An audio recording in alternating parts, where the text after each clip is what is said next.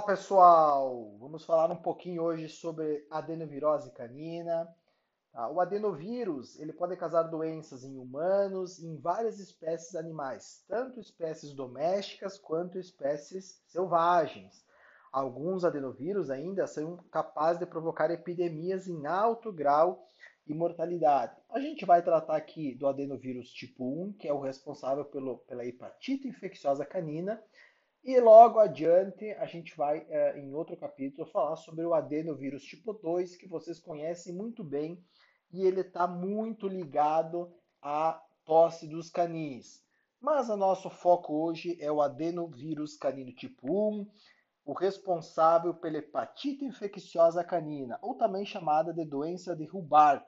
É uma enfermidade que é considerada multissistêmica, é reconhecida lá há muito tempo foi detectada primeiramente como um agente causador de uma encefalite exótica em raposas, mas em cães, que é o nosso alvo da disciplina, ela pode provocar hepatite aguda, ocasionar doença respiratória ocular, ainda que a doença respiratória esteja muito mais atrelada ao seu co-irmão, ao adenovírus tipo 2, lá na tosse dos canis, mas também ela pode ocorrer aqui. É uma doença relativamente controlada em função do uso da vacinação. Então, sim, neste caso, a vacinação é eficiente no controle dessa doença uh, infecciosa.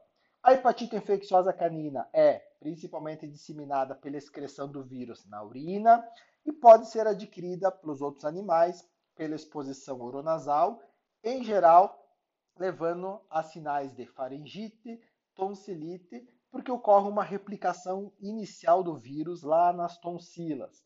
Das tonsilas, o vírus ele se dissemina lá pelos uh, linfonodos regionais, vai através dos vasos linfáticos uh, uh, do sistema linfático até o ducto torácico e lá salta lá para a corrente sanguínea e faz a viremia. Dentro dessa viremia, ele atinge uma série de órgãos em função da irrigação sanguínea esse vírus ele tem tropismo pelo endotélio vascular, pelo mesotélio, pelo parênquima hepático e, consequentemente, leva a sinais de edema, hemorragia, necrose hepática. As células de Kupfer, por exemplo, são um alvo importante da, uh, uh, da infecção.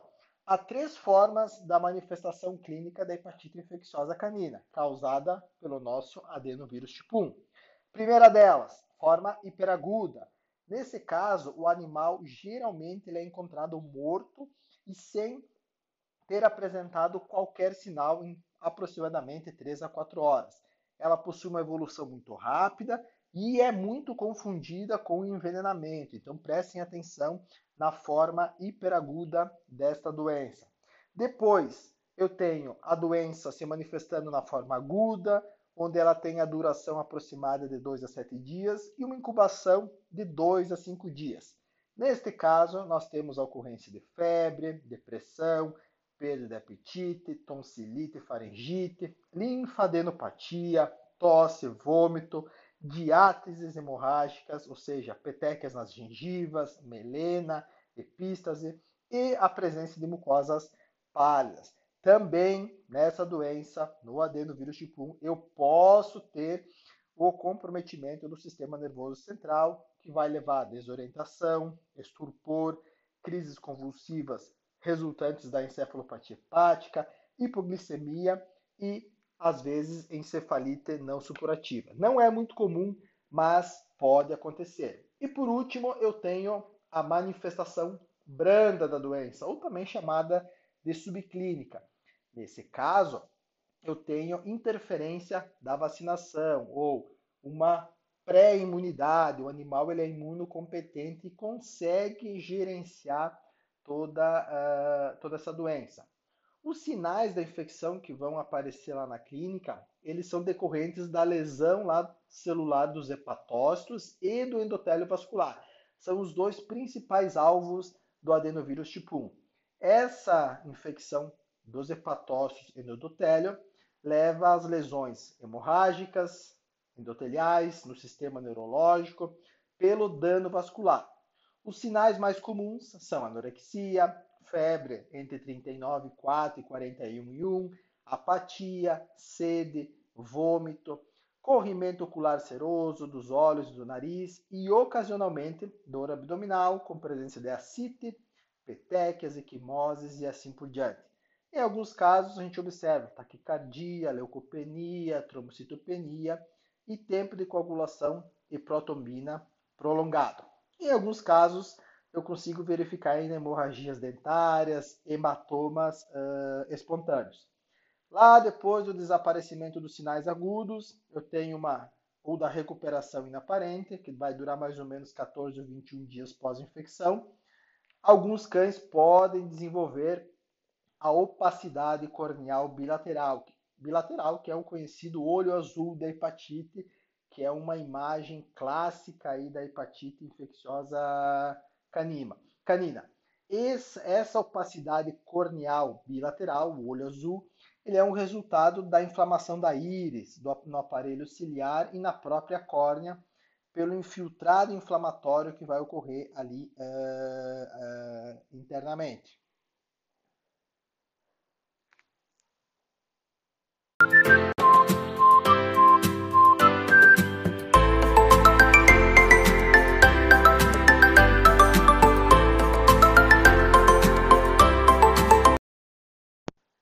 A síndrome que dá o nome à doença, hepatite infecciosa canina, ela abrange a destruição extensa dos nossos hepatócitos lá dos animais, com quadro agudo e óbito. Lá no exame histopatológico, a gente consegue visualizar corpúsculos de inclusão. Então, esse é um achado é, importante da doença.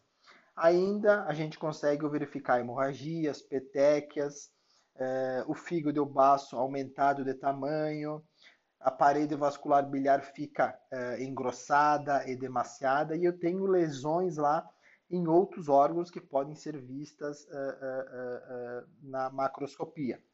Eu ainda consigo visualizar presença de líquido sanguinolento na cavidade abdominal, com fibrina, em função da lesão endotelial, fígado aumentado de tamanho, recoberto por fibrina, as tonsilas estão avermelhadas, os linfonodos edematosos, hemorrágicos e eu consigo ainda é, visualizar a parede da vesícula biliar hemorrágica. Histologicamente, eu encontro necrose hepática, centrolobular, panlobular, inclusões uh, intranucleares dentro dos meus é, hepatócitos. O diagnóstico da hepatite, da hepatite, infecciosa canina ele se dá ou por uh, uh, uh, isolamento viral, posso fazer por imunofluorescência, posso fazer ele por PCR nas secreções e excreções citadas anteriormente. E hoje vocês encontram em vários laboratórios aí comerciais a utilização de painéis que incluem, por exemplo, a uh, hepatite infecciosa canina como agente uh, uh, para fazer a pesquisa, o diagnóstico nessa, nessa doença, nesses laboratórios. Então, tem diagnóstico disponível, vocês podem fazer esse processo. Como prevenção e controle, então eu tenho hoje disponível tanto vacinas inativadas como atenuadas, ou seja, vacinas mortas e vacinas vivas.